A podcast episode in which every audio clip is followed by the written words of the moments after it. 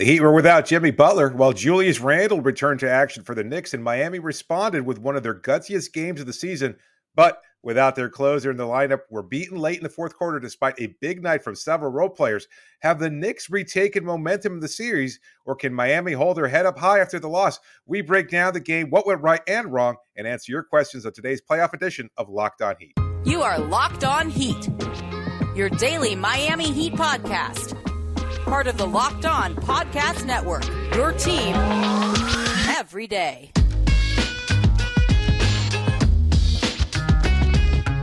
Welcome to Locked On Heat, your daily podcast on the Miami Heat. I'm Wes Goldberg here with David Ramil. However you might be tuning in on YouTube, Odyssey, or your favorite podcast app, thanks so much for making Locked On Heat your first listen every day. With Jimmy Butler sidelined with a sprained right ankle, the Miami Heat lost to the Knicks 111-105 in Game 2 on Tuesday night. The Heat got contributions from Kayla Martin, Gabe Vincent, Max Drews, Bam Adebayo, all of them scoring double digits. But they did struggle to close this one with their star player benched on the sideline with that injury. Meanwhile, Jalen Brunson scored 10 of his 30 points in the fourth quarter, including a three-pointer to cap a 12-3 run to erase Miami's 8-point lead and give the Knicks the lead. With just over 4 minutes to go, they did not give that lead back up. Series is tied 1-1 going back to Miami. David, is it enough to just chalk this one up to Jimmy being hurt and the Knicks getting a couple of their guys back? But because I couldn't help but think watching this game late that and watching Jalen Brunson do what it is that he did, it just sort of felt like this might be a version of what other teams have felt in the playoffs going up against the Miami Heat and just seeing Jimmy Butler score basket after basket.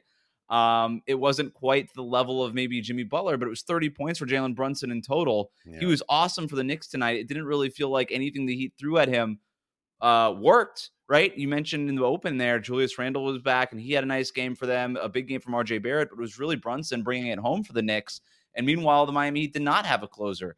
We'll get to, how much blame Bam Adebayo has in that later on, and we'll get to some of your other questions from the listeners. But just in general, David, what did you think? It was a tough loss, obviously. I think Miami was incredibly gutsy in their performance. The Brunson situation, I think he responded in a way that he didn't in Game 1 by recognizing that those lanes were going to be cut off by Miami's multiple defenders. They were doing a fantastic job of that mostly throughout the first three quarters. And then in the third and fourth quarter, he wound up kind of just hedging more towards the outside. Started off with a mid-range, took a couple longer jumpers, then went out to the perimeter and hit a couple big threes down to stretch. Those were the momentum-shifting ones. And that was a great recognition by him. And look, he's still hobbled himself. He was, at one point, he fell down on a dubious foul call. It looked like he was stamping his foot down, trying to re-energize his ankle to some degree. And yet, despite the injury, he did knock down those shots late.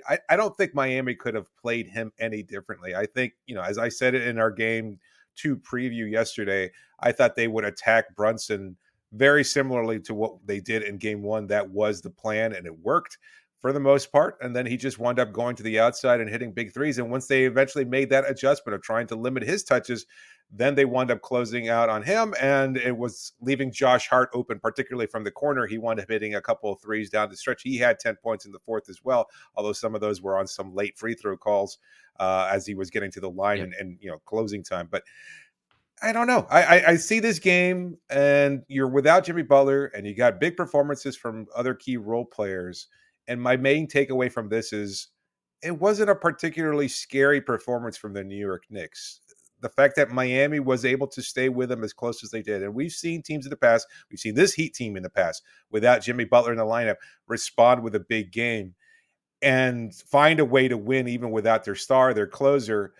And it doesn't feel unsustainable. The difference between this Game 2 loss and what we saw against Milwaukee was the severity with which the Milwaukee Bucks attacked Miami, getting those open looks from the perimeter, hitting a record number of threes in that game.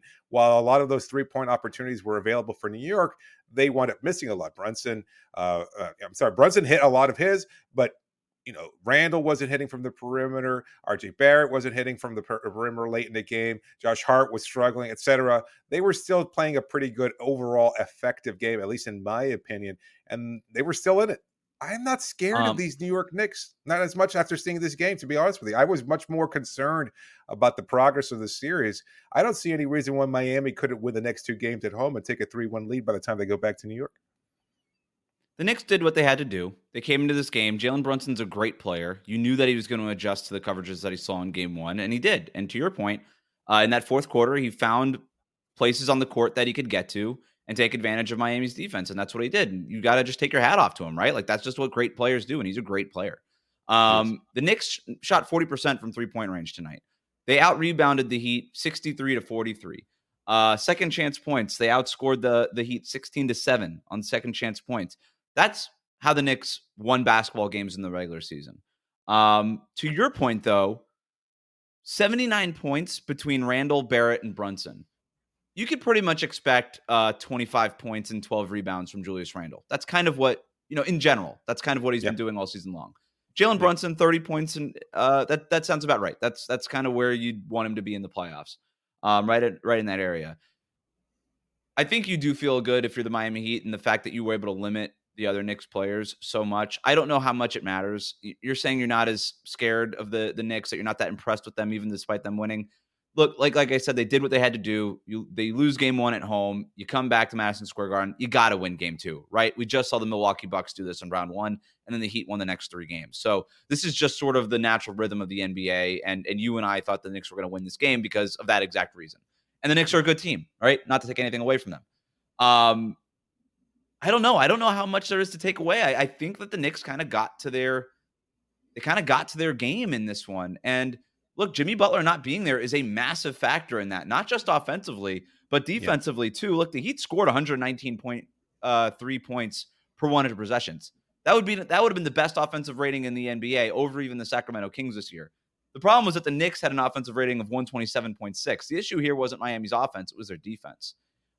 Even when you were holding those other Knicks players to basically nothing, Randle basically got where he wanted to go in that first half, and then Brunson got where he wanted to go in the second half. And if I'm the Heat, you want Butler back because he's sort of your main guy down the stretch on Jalen Brunson, and maybe that's when they missed him the most was defensively in the fourth quarter, not even just the scoring that's been so loud for Jimmy Butler in these playoffs. You know what struck me, though, like part of why, and it's not like I didn't say I was not scared of the Knicks, but it just they don't feel like as dominant a threat.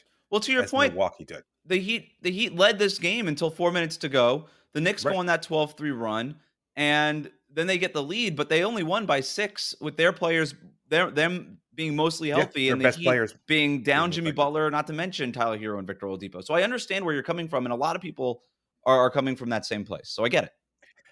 In the third quarter, too, what really stood out to me was that they came out with more energy than Knicks did, and they seemed like they really wanted to deliver that knockout blow, knowing that they were at home, that it was only a 1-point deficit at the half. Miami was up 1, and they really responded with some pretty solid shooting from a number of players on the Knicks roster, and yet repeatedly they just couldn't find a way to muster with the New York crowd and all their celebrities on front row waiting to explode. They just couldn't seem to get that one big play, and Miami was able to take control. Like they stayed ahead of them in the third quarter. They were ahead for most of the fourth, and then not till the very end of the game when Brunson, not necessarily inexplicably, but there was a chance he might not have gone off the way he did. There's certainly a chance that Josh Hart doesn't hit those 2 3-pointers. It was my first point. They had their closer. The Heat didn't. The Heat's closer was a Alo Yoga billboard on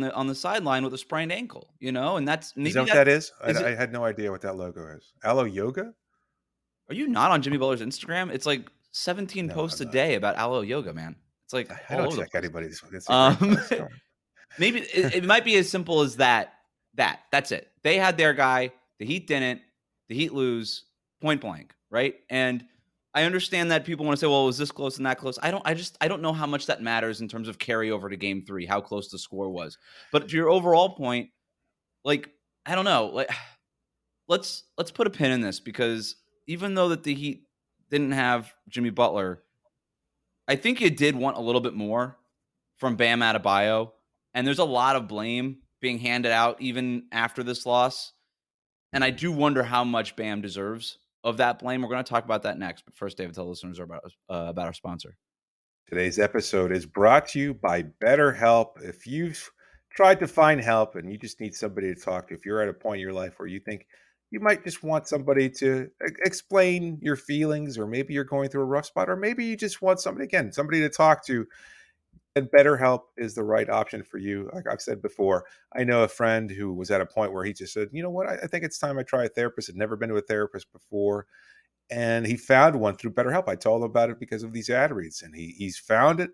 He found a therapist he was comfortable with, really enjoyed his first couple of sessions, and then inexplicably just said, you know what, I feel like I want to try somebody else. He did, has found another therapist. He's enjoying his weekly sessions. It's been going great for him, all because of BetterHelp. And that's part of what makes BetterHelp great, is that you can find a network of therapists that will meet whatever requirements you have, whatever time limits you might have. They'll find a way to make it work for you and for them.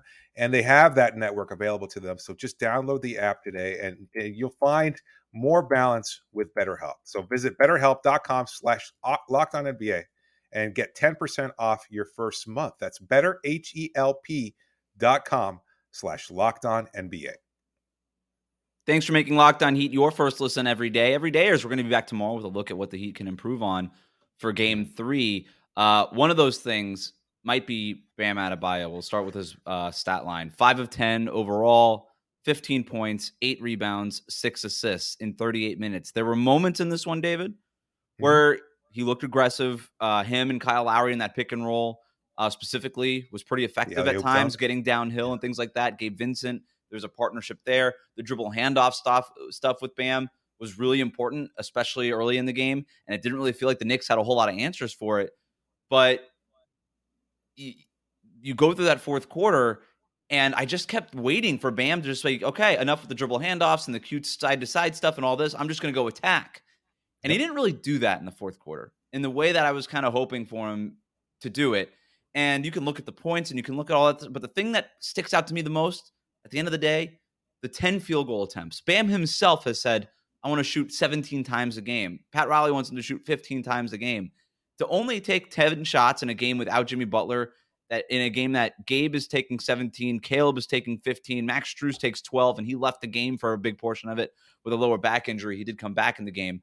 But you need more from Bam. And I really, you know me, man, I hate doing just like that, like look at the box score and you need to do more than that. That's not really... But when you're watching this game, you're just sort of waiting for the Bam moment. And Gabe had a moment. Like Caleb had a moment. Gabe and Caleb together scored 16 of Miami's 18 points on an 18-2 run that ballooned their lead to 8 points at the beginning of the fourth quarter. Like that was their moment. Lowry had his moments, right? Like these guys had moments. Bam never really felt like he had a moment in this game, and the Heat really needed him to have one. I will say that their moments probably came as a result of Bam being limited in his opportunities and touches. Because the Knicks were focusing more on Bam, and that opened up things for them, because I think that's a fair point if that's the point you're making. Yes, that's exactly it. I think, look, nobody was expecting Gabe Vincent to go off, and you could see that later on in the game. They realized, oh, well, we can't just leave this guy open. Small as he might be, he's going to attack. He's going to take shots from 25 feet out. He's going to do everything he can to score, because he was so effective in tonight's game. Can I just say one thing about Gabe? Because I don't know that we're going to get back to him. And I'm glad you brought him up. Yeah. He is getting so good at, first of all, he's got a really quick release. And I think that's a really underrated, not talked about part of his game. And he's getting so good at coming off those screens and just recognizing, okay, am I going to use the screen? Am I going to reject the screen? Where is that, anticipating where that smidge of space is going to be, that he can get to 25 feet away pockets, and just those little, he's getting so good at that. And that to me is something that has stand out, not just in this game. I kind of noticed it in this game, but in these playoffs in general, especially like the difference in space between Milwaukee and New York. Exactly. Yeah. He's getting so good at that. So I just wanted to say that before we moved off. No, it's a great point, and we should shout him out. We're not really going to shout out anybody because it's a loss. No credit and cookies. Yet Gabe did a really good, no credit cookies, but Gabe had a great floor game. Really, really effective in recognizing those spots when it was curling around screens or driving and finding seams the defense to get to the rim too. He was really effective in that. Probably would have had more points if not for a blown officiating call that we'll talk about later on in the segment, in the next segment, excuse me. But as far as Bam is concerned, I think he was doing what he could. I think he was pretty effective. And I know we've been called Bam apologists by a lot of our critics. I don't necessarily see it that way. I think the expectations have to be tempered with Bam. We've seen Bam have big offensive games very rarely throughout his NBA career. And I think we just have to understand that's not who he's going to be most of the time. And part of that tonight, at least, was because of the Knicks defense. They were limiting his touchdowns. I think Hartenstein was doing a really good job of being physical with Bam, challenging him, not letting him get position. Mitchell Robinson is a big body. He challenges Bam at the rim, etc. Randle, whenever he switched onto Bam, also similarly physical with him. So not a lot of opportunities there for Bam overall. I don't know that he was necessarily passive, which I think has been the complaint about Bam. There have been a lot of times where he, there was a mouse in the house. He's been guarded by a spot. You thought he was passive tonight? Yep. I'd like you to rewatch again because I did not see a lot of opportunities there where he just wasn't. Well, that's the difference. I mean, they're not just going to hand you opportunities. You got to go get them. And I never thought that Bam went out and got them. I mean, the most aggressive he looked is when the Knicks blew a coverage on a fake dribble handoff and he had a wide open lane to the rim and he dunked it. That was the most aggressive that he looked. That's just the Knicks handing you a driveway to the basket, like just laying the bricks down for you. And I'm looking at his shot chart right now. He took two or three of those free throw line jumpers, depending on how do you want to define them. He only made one of them. Like that stuff, that jumper is open. And I understand why I don't think it was. It's there if you want it. It is there if you want it. It's there if you want. I think I know as soon as he got the ball in his hands, they were. Especially Hartenstein in there. He doesn't drop as much as Mitchell Robinson. He was having a good game. But my point is, like, if you're Bam, you got to find a way to make those baskets happen. If Hartenstein is going to play up on you, all right, man, you're faster than him. Blow by him. Get to the rim. That's fair. And look, I understand that the Knicks were pinching a lot defensively, and they were trying to take that stuff away. And that's what a Thibodeau defense is going to do for the most part. If Bam is on one side of the floor, they're going to send more help on that side of the floor, and they're going to leave a guy open on the other side. And Bam is so unselfish that he's going to see that. And that's the trademark Thibodeau defense that has been for 15 years. And he's going to whip it around. He's swing, hockey assist, whatever, or just a cross-court pass to the guy that's left open. Yeah. I understand that. But you got there's got to be I'm not asking you to go out and take 28 shots, man. But to take 10, there was an opportunities. I think there's opportunities throughout the game to get five more. And I think I would have just liked to see five more. And maybe I'm nitpicking, but this was a game that was won by 6 points, right? Like this game was there. And if you just got a little bit more from Bam, I didn't need 30 points from him tonight, but if you got a little bit more, the Heat could have won this one. That's fair. I feel like we saw some Knicks fans say the same thing. It's like, oh, if he had just gotten more shots, et cetera. Yeah, maybe that's just the nature of every NBA game. He also had 6 assists tonight. So I wonder how much of that was Bam being Bam, the nature of Bam and who he is, and maybe Spo's overall game plan of trying to get Max Strus, Gabe Vincent, et cetera, going for the perimeter, because I think that part of Miami's offense was very effective. And look, why I say that I didn't have necessarily a problem with Bam's overall aggression or lack thereof was because Miami's offense, for the most part, until late in that fourth quarter, seemed to have a flow and purpose to it that New York's did not. So I'm happy with the conversation of challenging Bam and asking him to do more, but I think criticizing him might be going a step too far. At least that's just my take. Because I'm not going to be over. I hope it's not coming off as me being overly critical. They did, to your point. They scored 119.3 points per 100 possessions. They took 49 3-pointers in this game, and I liked most of those looks. And that was, to your point, Spo's game plan. No Jimmy Butler. Okay, let's get variance on our side a little bit more by just chucking up three. No, I shouldn't say chucking because they were overall good shots, and Bam was very much responsible for getting those good looks. 49 3-point attempts is a playoff high off the top of my head. I'm pretty sure on that. So, I get it. I just would have liked to see, I think it's fair to ask him to do a little bit more down the stretch when you're watching Jalen Brunson go to work the way that he did. And I think he was a big part of the game plan. I kind of was watching like you first three quarters. Wow. Flow's pretty good. Bam's a big part of that. The playmaking in the middle of the floor. He's sort of the fulcrum of everything. He's the way, that the ball gets from one side to the other, right? It's basically Bam and Kyle Lowry. But I also was wondering, like, is he just doing this for three quarters? And then is he going to take over in the fourth and have his moment? And he just never really had his moment. And he was a moment away. I was expecting six straight points away. That's it. I'll be honest. I was expecting that in the fourth. Yeah. But when it was down to the last 4 or 5 minutes, when you could feel it was, well, this is the last potentially 5 minutes of New York season, you know, with Miami having a slim lead or at least kind of tightly, you know, tight game right there. And you're wondering, can Bam take over? Who can take over in the absence of Jimmy Butler during those stretches? Was it Kyle Lowry? Was it Gabe again, et cetera? Nobody really stepped up for Miami. And the hope is, I think for a lot of Heat fans, that Bam is your highest paid player, next highest paid player, that he's capable of it. You know, with Tyler out there, it probably would have been Tyler because he's never been shy about that moment. And he can always comfortably get to his shots, at least mostly during the regular season and possibly even this postseason. Well, against the Knicks defense, for him. Those openings would have been there just like they were for Gabe. I get it. Fair.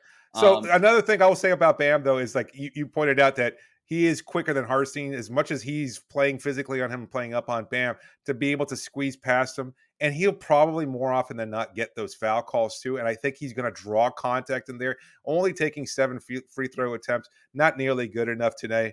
I think he could have done more in that sense. So we saw him do that against Brook Lopez in game one. I think it was against the Bucks, where he pulls the ball out and Brook is sort of dropping. Like Hartenstein's not going to come out 25 feet. He's not right.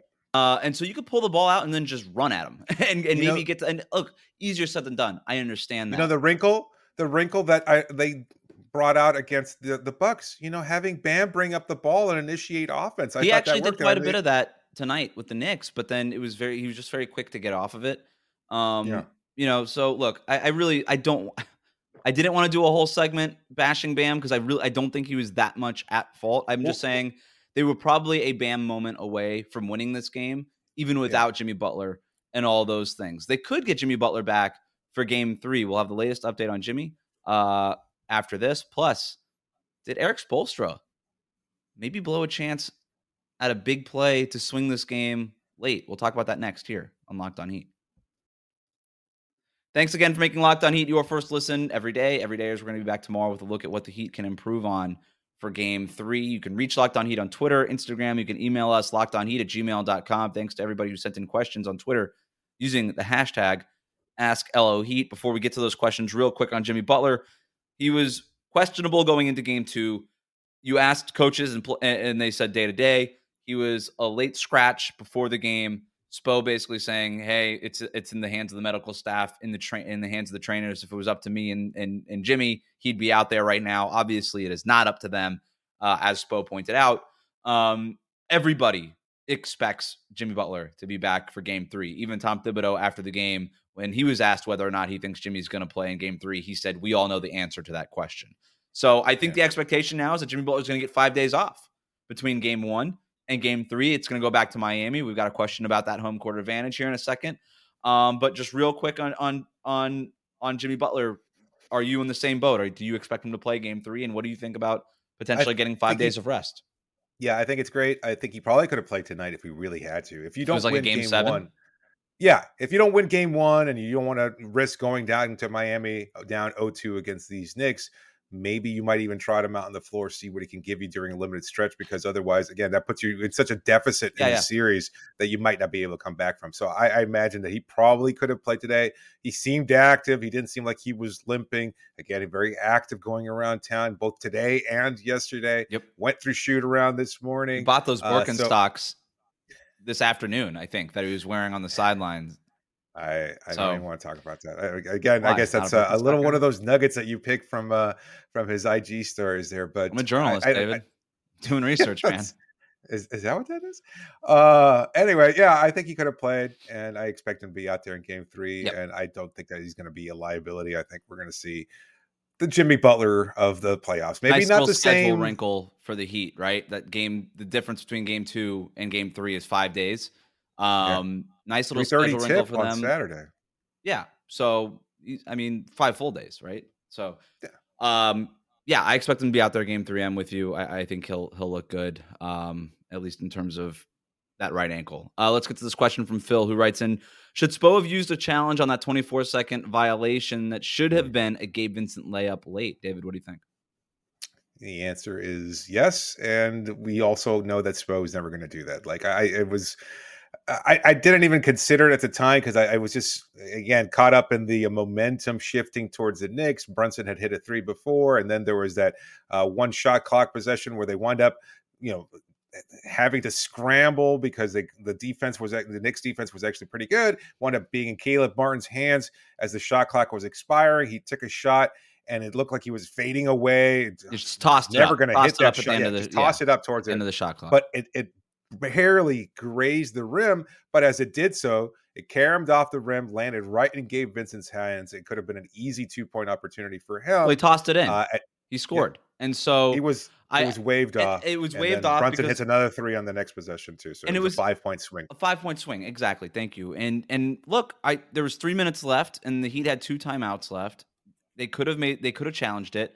You saw Gabe and Caleb motioning towards Spo to challenge it. I think Spo kind of blew it in that moment. I would have challenged that. And I was actively wondering why he was not challenging it. And I know we gave Erik Spoelstra credit in the first series against Milwaukee of, unlike Mike Budenholzer, not using those challenges early in the game the way that Bud did. And I get that. I don't know if he's got some rule where he's not going to challenge anything until there's 2 minutes left. Even then, like, officials can review stuff at that point. Like, I don't really know why. I think in that moment, this is what I think you have to challenge. I think you have to trust your players. If Gabe and Kayla are both coming at you, Gabe was right there under the basket. He saw it graze the rim.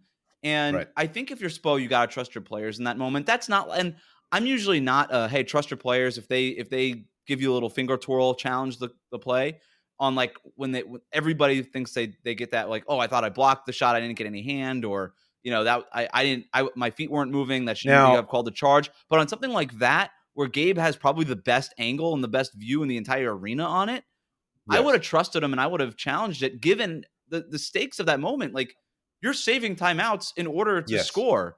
You scored there, but you just took 2 points off the board. My counter to that is, if they had reviewed it, determined that it had been a grazed, it would have been Miami possession after that, and it would have been a sidelines out of bounds play with only 14 seconds left. And I think Spo would rather have just trusted his team to get back on defense, get a stop, and then try and score again. They wouldn't have counted Vincent's basket. So at least that's my understanding. No, I mean, you're probably right, but then you're at least getting you're getting possession. You're getting the ball back. I do wonder if, I mean, you would have gotten possession back they would have counted it as a Gabe rebound and you would have had 24 seconds left, basically. No, you would have gotten the same possession. Oh, 14 seconds left. 14 seconds left. So you sidelines out of bounds, having to inbound the ball. And look, the Knicks had done a really good job of stymieing Miami on that possession. What else are you holding your timeouts for, I guess? Are you holding for the last 2 minutes? I don't know. Obviously, we have no idea if that would have won or lost the game. I think it's worth pointing out, and I found it a little interesting that Spoelstra did not use the challenge in an instance where I think a lot of other coaches would have challenged that play. Todd asks, are you concerned about the Heat giving up home court advantage with so many New Yorkers in Miami? David, I know you feel strongly about this. Yeah, I think that, you know, there are so many Knicks fans in Miami, and yet Miami has always put forth a good effort, even when they're taking on the Knicks. Well, I shouldn't say always. They put out a good effort against the Knicks in other home games that we've covered this year, despite the sizable Knicks crowd there. So I don't think it's necessarily a loss of home court advantage or anything like that, but they had a golden opportunity to beat the Knicks and go up 2-0 in the series and then go back to Miami against a demoralized Knicks team and a crowd that probably wouldn't have been as vociferous as we know they are. They're going to be there on Saturday afternoon. They're going to have a few drinks in them early on in the day. They're going to be loud. They're going to be raucous. There's going to be a lot of MVP chants for Julius Randle and Jalen Brunson and things of that sort. They're going to be all red-faced and angry because that's just what a New Yorker or a New York Knicks fan in particular is. And despite the fact that there's no mid-aught celebrities along the sidelines of the Kaseya Center. You think Ben Stiller's going to trek down to Miami? Yeah, you're right. Hey, man, well, plenty of celebrities there. Yeah, I know, but they're not going to be. DJ Khaled will be at one of these games, probably. Spike Lee will be there. Yeah, DJ Khaled will be there. Yeah, Spike Lee will be there, right? Spike Lee, does he travel? Yeah, I think so. For games? I think so. Oh, okay. I don't know. It's been a while since we've had a Knicks Heat playoff game. Yeah, so it's been a while since the Knicks been in the playoffs. So why not? Yeah. I'm not concerned about this. I think it's almost a benefit. Heat fans, I love you guys, but you kind of need a little prodding every once in a while to really get up and going. And I thought the Heat fans were awesome in those home games against the Milwaukee Bucks, and players even credited him for that. And I have not heard that arena as loud. I don't think it was that loud, maybe since probably since the conference finals of last year against the Celtics. And so, but everyone, you need a little bit of reason. You need a little bit of a prod, and Knicks fans doing their best to out-bellow you is a pretty good reason. So it's going to be, I think, two fan bases there, obviously. And I said this going into New York, there's plenty of Heat fans in New York. And we saw that at Madison Square Garden. Yeah, we heard that. And we share home courts like we share cities, okay? But I think in this instance, the two fan bases are going to, like, they're going to feed off of each other. It's like the energy from both fan bases are just going to bounce off of each other. I think it's going to be really loud. I think it's going to be an awesome environment. And I can't wait. So am I concerned about the New Yorkers? No, I'm not. Am I concerned that the Heat could give up home court advantage?